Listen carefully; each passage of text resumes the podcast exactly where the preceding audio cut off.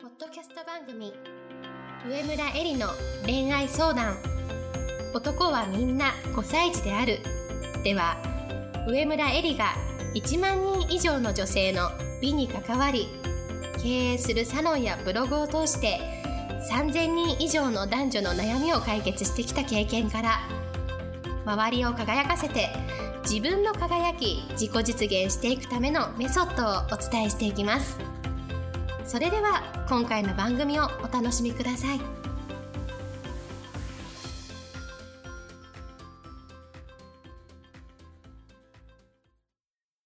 こんばんは、上村えりです。今日も、ポッドキャスト、上村えりの恋愛相談、男はみんな5歳児であるを始めたいと思います。今日いただいている質問をご紹介します。付き合って3ヶ月の彼氏がいます。付き合い始めの頃は、LINE や電話のやり取りを頻繁にしていました。しかし今は向こうからの返信は遅く、電話は一切かかってきません。安定期なのか、それとも冷めたのか、もやもやした気持ちが止まりません。彼の本心を聞きたいです。彼氏に聞いてもいいのでしょうかもし聞くとすれば何と聞くべきでしょうか？というご質問をいただきました。まず質問者さんにお伺いしたいのは、今楽しいですか？それとも苦しいですか？ということです。もし楽しくないんだったら、早めに気持ちを切り替えるのがいいと思います。早めに気持ちを切り替える。彼から気持ちを切り替えるということです。大人の女性として何よりも大事なのは、いつもご機嫌でいるということです。自然に笑顔で入れて他人に優しい言葉をかけられる自分でいること。これがまず大人の女性として何よりも大事だと思います。恋で悩んでいる時っていうのはそういう気持ちになれなくて悲しそうとか寂しそうな表情をしている人も多いと思うんですね。そして、暗い空気を、ま、周りに撒き散らしている。まあ、そんな自分がもし、あの、いたら、その恋は違うというふうに、あの、言われているのかもしれないというふうに思ってもいいと思います。まあ、でもですね、恋愛って、特に恋というものはですね、苦しいものなんですね。ということをご説明したいと思います。恋愛で苦しんでいる人っていうのは、恋と愛の区別がついてない人が多いです。恋愛というのは文字通りですね、恋と愛という二つの要素から成り立っているんですけれども、実は恋と愛っていうのは、コインの裏と表のように、全く逆の心の動きです。恋っていうのは、相手を求めて、相手を自分のものに従うということなんですね。恋とは欲望です。支配欲です。逆に、愛するということは、相手を肯定することです。相手がどんなであれ、相手の言動に関係なく、そして自分の損得感情とは関係なく、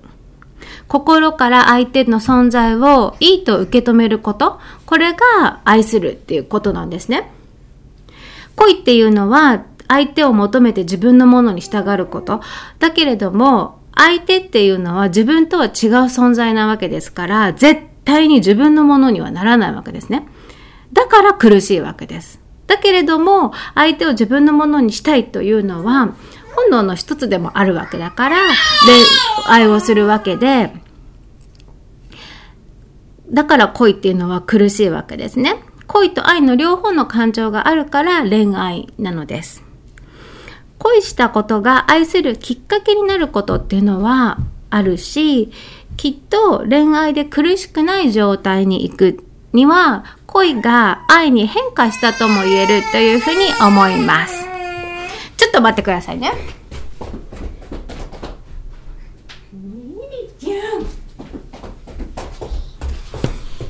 ちょっと赤ちゃん連れて戻ってきました。恋と愛の両方のあの感情があるから恋愛というふうにお話ししたんですけれども、えっ、と、まずですね、関係が安定すると、男性は2つの行動に出ます。1つの行動は何かっていうと、獲得した女をキープしながら次の女を探しに行くという行動。もう一つの行動は今まで以上に仕事に邁進する。という行動です。どちらも常にワクワクドキドキしていたいっていう男性のあの、本能を刺激するわけですね。アドレナリンを放出させることによって生きている感を感じる。それが男性が最も好きなことなわけです。男性は頑張ることによって自分の力を使うことで縄張りを広げたり、得難いものを獲得すること、それを生きがいとしています。それが、あの、他の女という獲物なのか、仕事という形で、自分の能力を、えー、上げたりとか、まあ、あの戦略を考えてね、今まで以上に自分の仕事の縄張りを広げていくということですよね。男性にとって仕事っていうのは競争ですから。で、逆に女性っていうのは、愛を深めることとか、大切な人をさらに大切にしたりとか、お世話をしたりとか、心をかけてあげることを生きがいとしています。だから、付き合い始めると、今回の質問のような状況が起こるわけです。で、きっと、あの、お年齢は書いてなかったんですけれども、この質問者さんはまだお若いと思うんですね。恋の経験数が圧倒的に少ないと、男性のいろんなですね、感情のサンプルを持っていないと、男性心理のサンプルを持ってないと、自分が好きになった人に執着してしまうことがあると思うんですけれども、何よりも大事なのは、まず自分です。自分が楽しくいられるか、自分が笑顔でいられるか、人に優しくいられるか、そういう自分でいられるのか、この恋を通してということですね。だから、まあ、ここはですね、きっぱりとこう年長の私からですね、言わせてもらうと、3ヶ月で寂しい気持ちにさせるような男とはですね、とっとと見切りをつけるというのがいいのかなと思います。もしね、一つ目の関係が安定すると男性は2つの行動に出ますと言ってた1つ目の獲得した女をキープしながら次の女を探しに行くということをね、あの、できる技量のある男性であれば、まずですね、そのまず獲得した女を寂しい気持ちにさせない。ここが大前提なわけですよ。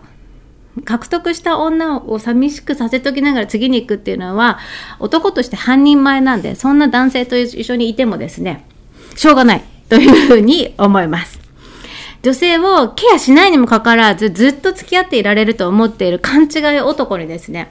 冷たい水をかけて目をささまさせることっていうのも大事です。で、こういうね、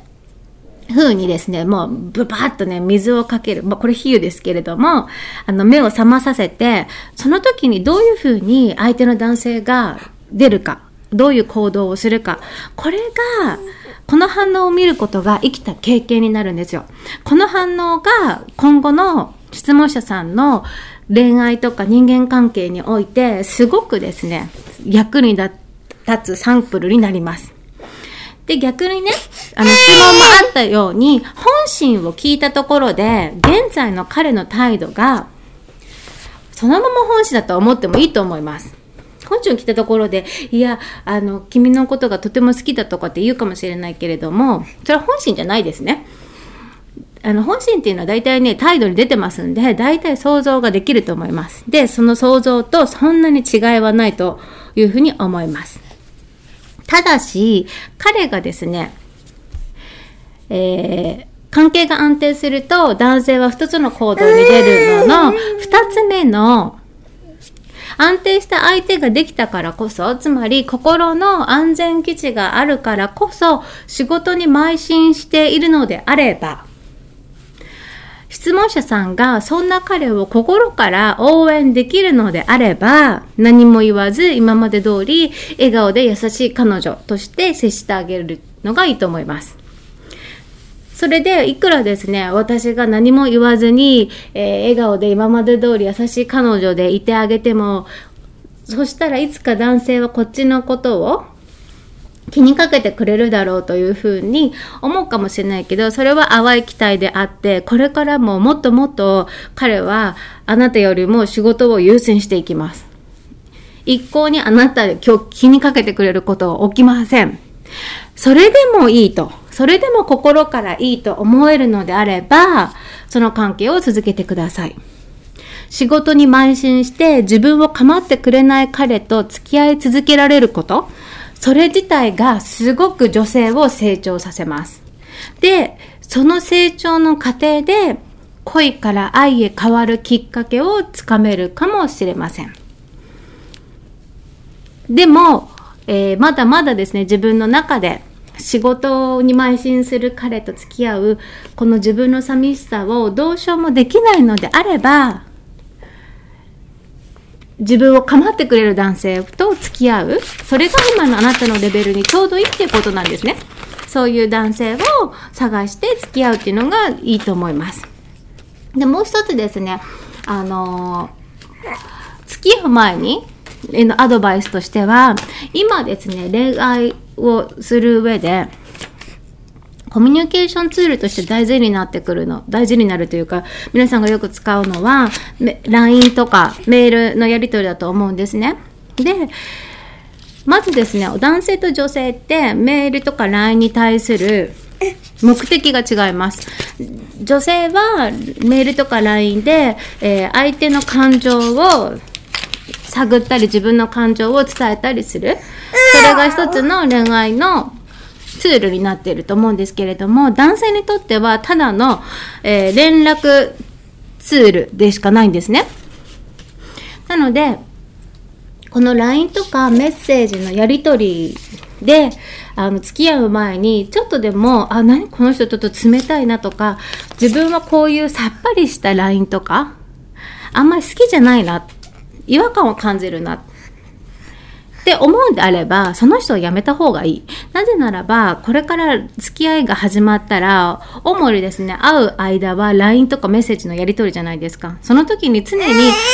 つも違う感じを感じるのであれば、それがすごく苦しいと思うんですよ。逆に会う回数が少なくても、LINE とかメッセージのやり取りが、の波長が合っていれば、会う回数が少なくても自分の毎日生活が楽しく充実すると思うんですねだからあのアドバイスとしては付き合う前に今のあの世の中で恋愛のコミュニケーションツールとして女性にとってすごく大事な LINE とかメッセージのその波長が合うかどうかこれも一つの、えー、楽しい恋愛をするための、えー、前提になるのかなというふうに思います。それでは今日のポッドキャストはこれでおしまいにしたいと思います。ちょっと赤ちゃんがうるさくて申し訳ございませんでした。また来週も楽しみに聞いてください。本日の番組はいかがでしたか？番組では上村えりに聞いてみたいことを募集しています。ご質問は web 検索で上村えりスペースウェブサイト検索。ブログ内の問い合わせからご質問ください。またこのオフィシャルウェブサイトでは無料メルマガやブログを配信中です。次回も楽しみにお待ちください。